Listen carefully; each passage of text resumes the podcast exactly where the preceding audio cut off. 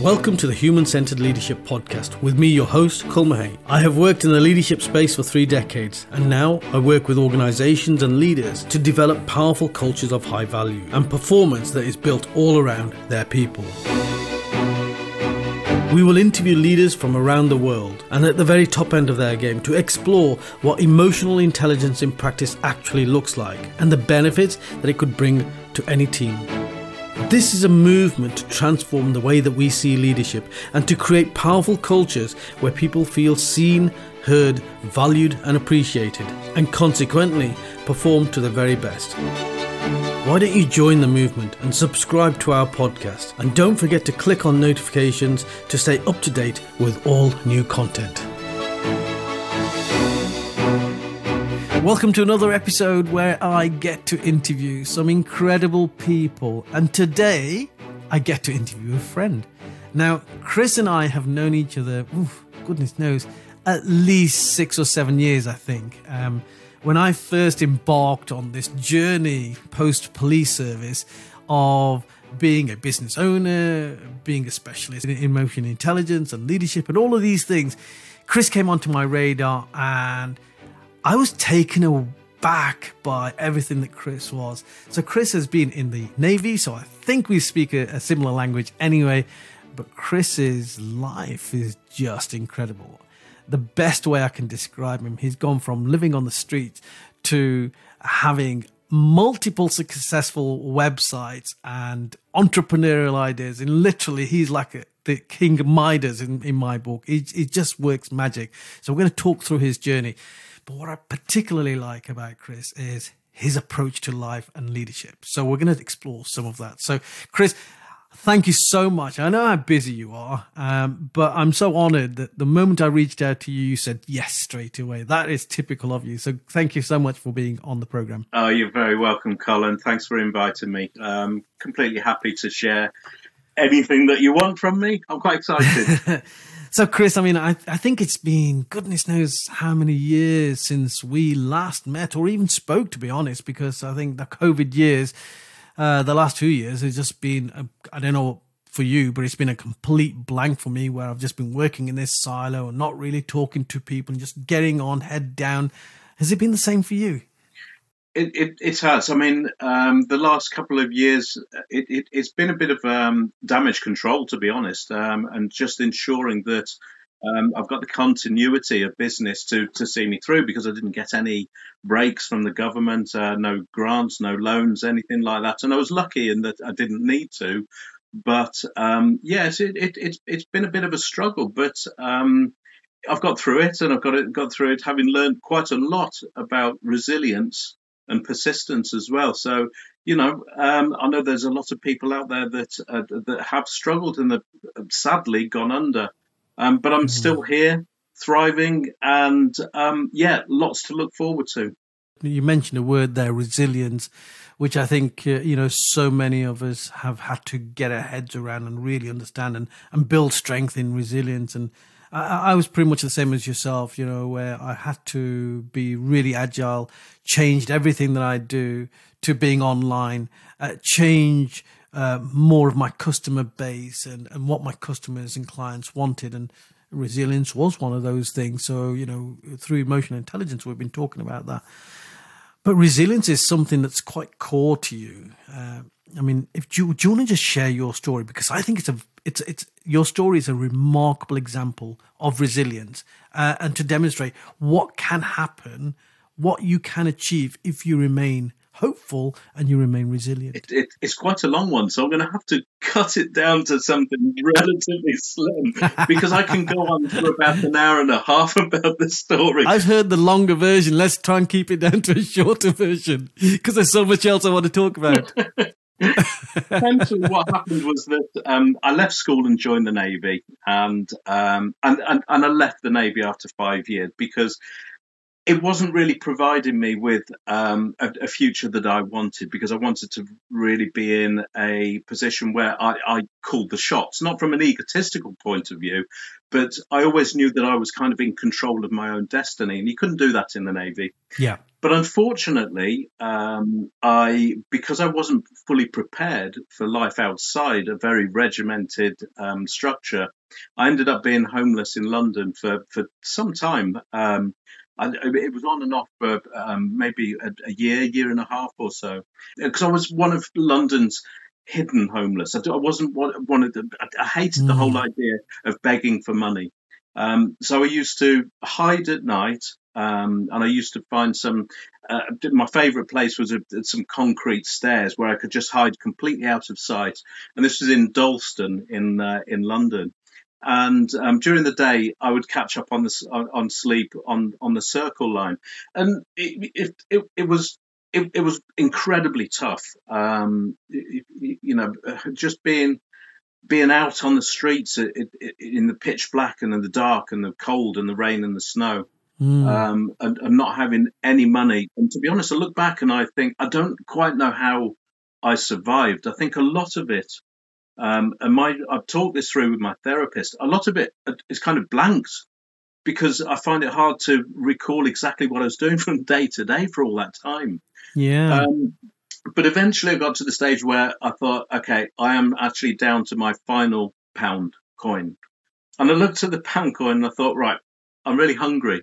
I can do something with this. I can either uh, get some chips. Uh, this was when chips were a lot cheaper than a pound. You know, this is 20 odd years ago. yeah, I was going to say, you can't get chips for a pound. No, you get one chip. I thought, okay, what am I going to do with this one pound? This one pound really matters. So I, um, I, I, I used to do a little bit when I left the navy. I used to do a little bit of door to door sales.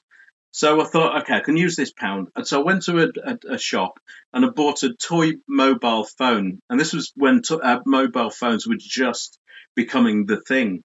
And um, I thought, okay, if I take this toy mobile phone to door to door, eventually I'll be able to sell it. Yeah. So I took it door to door, knocking on doors. Um, hi, you know, um, I, I, even had a proper speech. Put them in, put it in their hand. It's half price. Uh, how many do you want? You know, typical sort of salesy kind of speech. And it wasn't long until I actually sold it for three pounds. And I thought, right, okay, I'm not going to eat just yet. I want to go. I'm going to go back and buy um, a, a, a, another three of them, um, and then take them back out onto the streets and then sell them. And uh, after I got rid of those lots at three pounds each, I had obviously nine pounds. So I bought some chips then. I was like, oh, yes, this is fantastic. Yeah. Then went back to the shop and bought even more. And then I just kept repeating the whole process over and over and over again. And I was doing it for, um, it must be about uh, a, a couple of months or so that I was doing it and just gradually building up my reserves until I got to the point where I could finally, finally check into a backpackers hostel in um, in in Earl's Court, uh, eleven pound a night. Yeah. Where um, they saw some potential in me. I don't know what they saw in me, but they saw some potential in me. Asked me to be the uh, the night manager. So I said, yeah, yeah, great stuff. You, you know, because I didn't have to do anything. I just had to sit there at night and I got uh, a little bit of money and some free board. Oh, and wow. then during the day, I'd carry on doing the, the whole door to door sales kind of thing. And this carried on for quite some time until eventually I was able to um, to really start rebuilding my life and and, and get us uh, to feel like I was back in society again. And it all kind of grew from there. Then I started to I was able to buy my first computer, mm. um, learn how to code websites, um, and it just grew and grew and grew and grew. And it was about 13, 14 years ago that I built my first ever website and I've gone from strength to strength ever since. Um, a, a, top law firm in London uh, uh, saw the potential, hired me as a webmaster, and all of a sudden, in 1998, I was on forty-two thousand pounds, which was quite a lot of money back then, especially you know, for me. Incredible. And that's when everything just suddenly fitted into place. I felt like I was back. Um, I, I, felt like I was human again. I felt like I had some value to my life. Um, but I never actually gave up hope. And I think that's the thing is that I could have easily have just gone, I'm done. And who knows where I would have spiraled to. but I knew that persistence and determination and drive was everything that I wanted from my life. Uh, I knew that it was kind of inbuilt in, into me, and that's what's seen me through all, all of this time. And it hasn't been a constant upwards um, slope. It, has been it's been uh, it's been like a roller coaster. You know, there's been times when I've gone smashing, crashing. Yeah, I was just going to ask you about that because um, this is a real story of resilience and hope.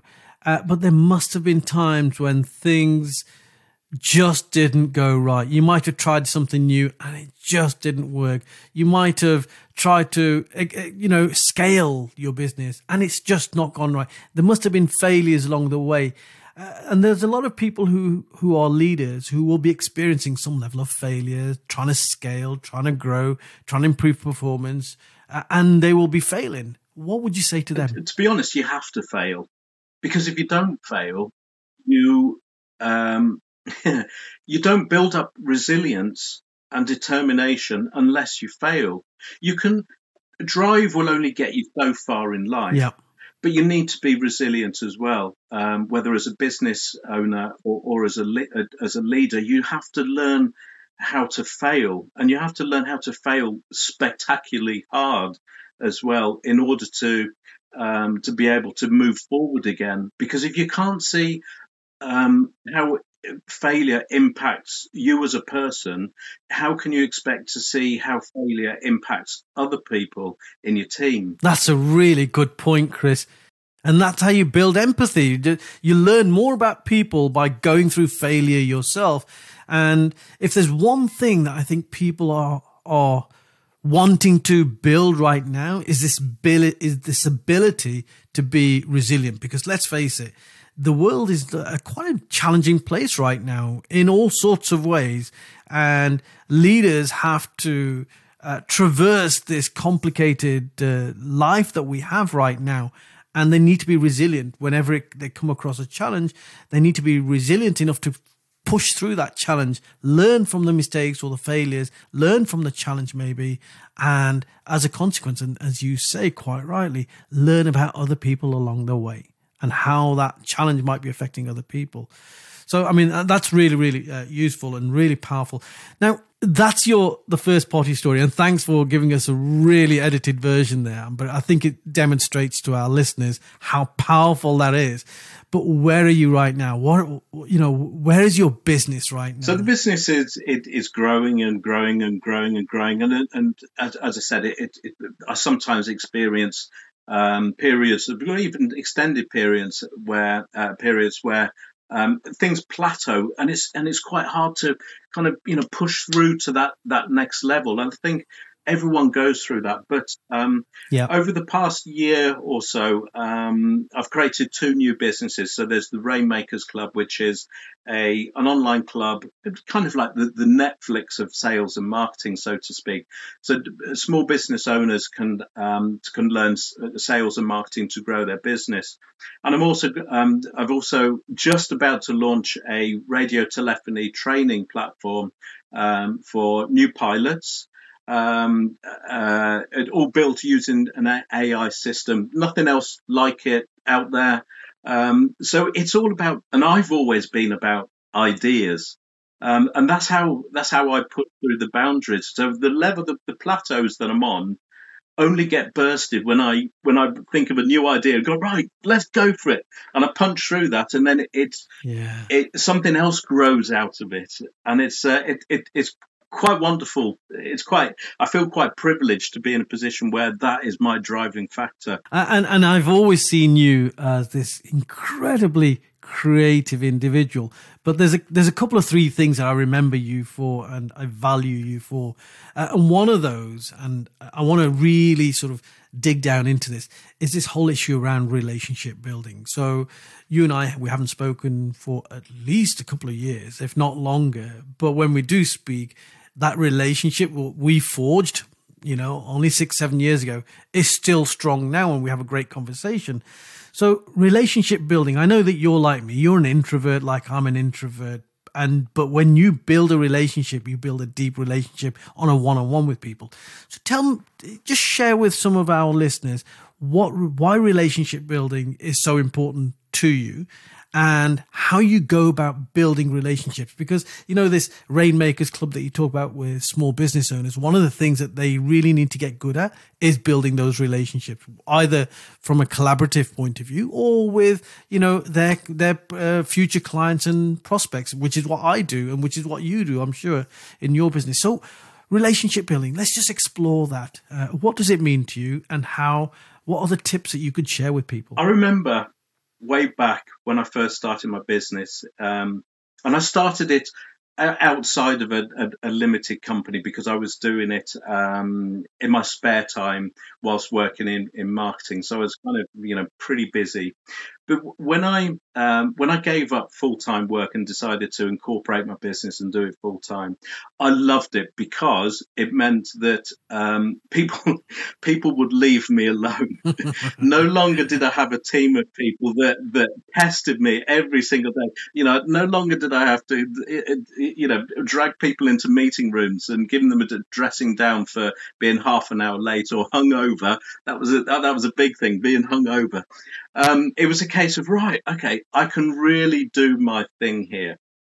One downside is that I was doing it so much, I, I retreated so much that I became a hermit in my own home office. And I did this for maybe about, it must have been six years or so. I loved it, don't get me wrong, but I, I started to miss that interaction with, with other people. Mm. And then again, as, as, as, I've said before, my, my business has been through periods of, of, of plateau, and I, I, I knew that something wasn't quite right, wasn't quite right with this, and I realised, and it was our, our mutual friend Mo Nawaz. Um, who is a FTSE 100 mentor. By the way, I'm seeing Mo tomorrow. I shall remember you to him. There's something that you just said there that really resonates, uh, Chris, and I think in the modern context, it will really resonate with a lot of people. You so you talk about uh, working in a silo, working by yourself for six years, because that was the role that you had. That was the kind of work that you did, if you like. But so many people have been doing exactly that for the last couple of years, certainly, including myself. And I remember only two or three days ago, I said to my wife, I need to get out of the house more. I need to force myself out of the house more. Uh, so, you know, I've joined a gym just so I can go and see people. I'm now saying to my clients, I want to do face to face work, um, just so I can meet people. I think it's so incredibly important for me to go and start uh, building those relationships on a face to face basis rather than just on online. So when you're talking about your experiences right now, I think there's a lot of relevance in the here and now for people. So, how did you break away from this six years of enforced isolation to get out there and start developing relationships again? So, it, it, it was Mo, to be honest. He was the one that turned around to me and he said, You've got to get out of, off your ass and you've got to get out of there. Uh, uh got to get out of the office and talking to people. And as as you've already mentioned, um, that I'm an introvert, and the idea of getting out there and talking to people after so much time, after six years of being a hermit, was incredibly difficult. And in fact, I went to one of Mo's um, big meetup things, and he said, "Right, I'd like to introduce Chris." And this was in front of a a, a room of maybe a, hundred people or so. And I stood up and I tried to interview, uh, sorry, tried to um, um, introduce myself and I just fell apart, completely mm-hmm. fell apart. And that's when I knew that I needed those skills, the, those relationship skills to be able to just talk to people again. So I did. I, I, did just that. I got out of the office and I started to talk to people ab- about my business, about my ideas. And I found that I actually, um, uh, combined with my story and my history, I found that I actually did have skills because I thought I was just, you know, a, a, bloke that could code websites. But people were asking me loads of information. And all of a sudden, I felt some value to myself. I felt like people were coming to me because they wanted, um, because they knew I could help them. And all of a sudden, it all just clicked into place. And I knew right then, there and then, that I knew that people were the whole key to the success of my business. And from that very moment, well, over the course of the next, what, six months or so, um, my revenue uh, increased, and I, I remember how this. Um, it, it, it it nearly doubled in six months just because I was speaking to people. Just because you were talking to people, building relationships. Building relationships.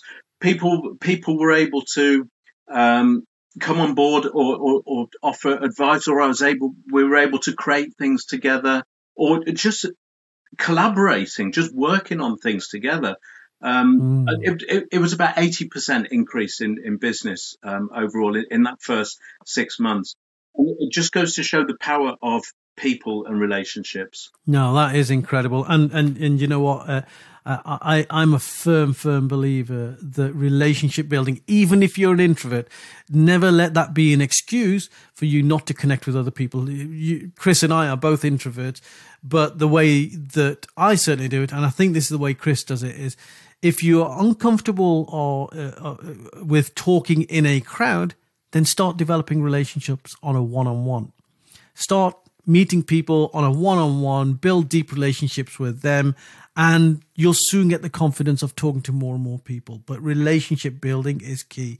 And they ha- they cannot be superficial relationships. They have to be there needs to be a depth in that relationship. That's that's my experience, and that's what serves me. I mean, I have so much repeat work from the corporate clients that I work with. They'll come back to me and ask me to do more work, and I put it down to not the fact that I'm amazing or anything like that. It's it's that I've got good, trusting relationships with people in that organization. It's as simple as that. So, Chris, I want to talk now about um, communication.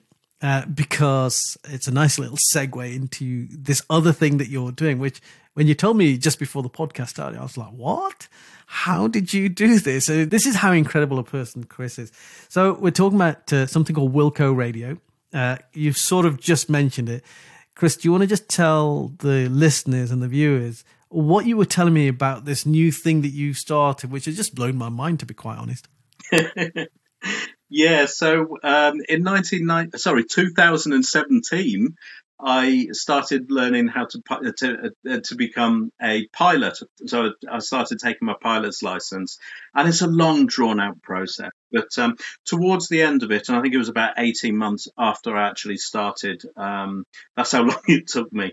Um, I, it got to the stage where the, the very final exam was the radio telephony um, exam which is quite complex. So you have to follow a, a, a, set of procedures um, that are laid down in law. Um, so it's it's absolutely crucial that you get it right. And I've, I've, got a bit of a history. When I was in the Navy, I was a radio communicator, radio operator. Mm-hmm. So I wanted to get it just right. I'm a bit of a perfectionist. So what I did was, as I was learning how to do it, I was building an AI, an artificial intelligence system that would enable me to um, to communicate with a, a bot and practice all of those procedures that you have to go through in the air. So joining an air, an airfield, um, taking off, you, you know, interacting with other aircraft. And so I created something relatively small. And, um, the other members of the syndicate that own our aircraft, they said, "Whoa, we like this. Can we can we use it as well?" Yeah, of course you can. So then word got out, and then other, other pilots um, that were that, that, are in the uh, the airfield, they said, "Oh, can we use it as well?" And I thought, "Oh, hold on, I'm onto something." so I thought, "Okay, let's let's." So hang on a minute. Let me just stop you there. Let me just stop you there. So you created this thing just for you, right? To help you yeah. to train on the radio. Yeah. And then other people got to hear about it. They liked it. And now we've got to a point where people outside of your airfield, they like it. So the word is now spreading and you've just had this aha moment. So take take it from there. So um, so word has got out about it, and um, I, I, I launched it about a year ago, just the alpha version, just to a small uh, select group, and it was absolutely inundated with pilots. I think we, we got about um, about 500 in the first week or so, something like that. All, all you know, paying members as well. And um, I thought, okay, this is going to be big. That's ridiculous. So I uh, I, I, I, approached um, the uh, someone quite high. I, I, I, can't really mention too many names. I'm not allowed to use him as a promotional thing. But um, my co-founder is um, is one of the top people at the CAA. So we teamed up together to produce a not just the AI side of things, um, but also the the whole curriculum, and we fused it all together. And now we've got um, we, we we've got uh, some of the world's largest uh, uh, pilot training organizations clamoring for us to finish it and get on board. And it's just going to be explosive. That is incredible. That is incredible. And actually, that's another great example, aside from the fact that it gives us an insight into this incredibly creative mind that you've got. But it's another example of how, when you've got these incredibly powerful relationships around you, you can leverage those relationships and they can make things happen for you. Uh, and that is, I find, I that happens to me a lot where somebody I have met, they may not be able to give me something over there, but they can, they will leverage our relationship to, to, to take me somewhere else. And I, that happens a lot. So, uh, you know, thanks for sharing that example. So, I mean, Chris, I mean, what does leadership mean to you, Chris? I think more than anything, it's um, it, it doesn't mean telling people what to do because of ego. It means bringing out the best in people so they can really flourish. Um, and I think that that's key. If you surround yourself with people that are better than you, that can do the job, and you fuse them all together, you've got a, a, an incredibly powerful team that can achieve everything. You know, as a leader, you can actually take that that that team and achieve anything that, that you want by inspiring them, by lifting them, and by enabling them to um, to have dreams too. And I think that that, for, for me anyway, is the whole ethos of um, of leadership, not the military style that I'm used to, but a more collaborative effects, I think. There's a time and place for that command and control kind of leadership that you will have seen in the military and I will have seen in the police service. But that's, you know, that, that tends to be uh, uh, on, on, on the lesser occasions when things need to be done dynamically, things need to be done in the here and now, or there's a life and death situation. But actually, most of the time, for me, just like you, it is about getting the best out of people. How can the challenge for me with leadership is always how can I gel these people together, these incredible experts within their own rights? How can I gel them together so that we all move forward in the same direction with everyone using their expertise, everything that they bring to the party? whether it's their past experiences, whether it's their their expertise, whether it's their specialist knowledge, how can we do that? And that for me is a test for real leadership. So listen, thanks very much for spending time with us. What is next for Chris? What's happening on the horizon for to you? To be honest, I, have probably got enough on my plate at the moment with, with what I've got. It, I'm, do you know what? In some way, I'm actually pleased that you've said that because you need a bit of a break here, really yeah, I mean, you, it's it's so easy when you're so ambitious. It's it's easy just to pile on more and more and more and more. But sometimes you've just got to just flatten it out a bit and just ride whatever you're on for a little while. So it's just keeping things ticking over at the moment. Well, listen, Chris, I wish you all the very best. I know how hard you work. I love the creative uh, mind that you've got and the sheer humility in which you uh, talk about your, uh, your your work. Um, I think we need to meet up physically again. It's been way too long. We both need to get out of the house. we both need to get out of our offices. So let's arrange something. but listen, for the meantime, thanks very much, Chris. And I hope you've enjoyed listening to Chris Haycock. Thank Thanks for listening. I hope you enjoyed this podcast. Please do subscribe and click on notifications for new content. And of course, connect with me on LinkedIn. Take care. Have a great day.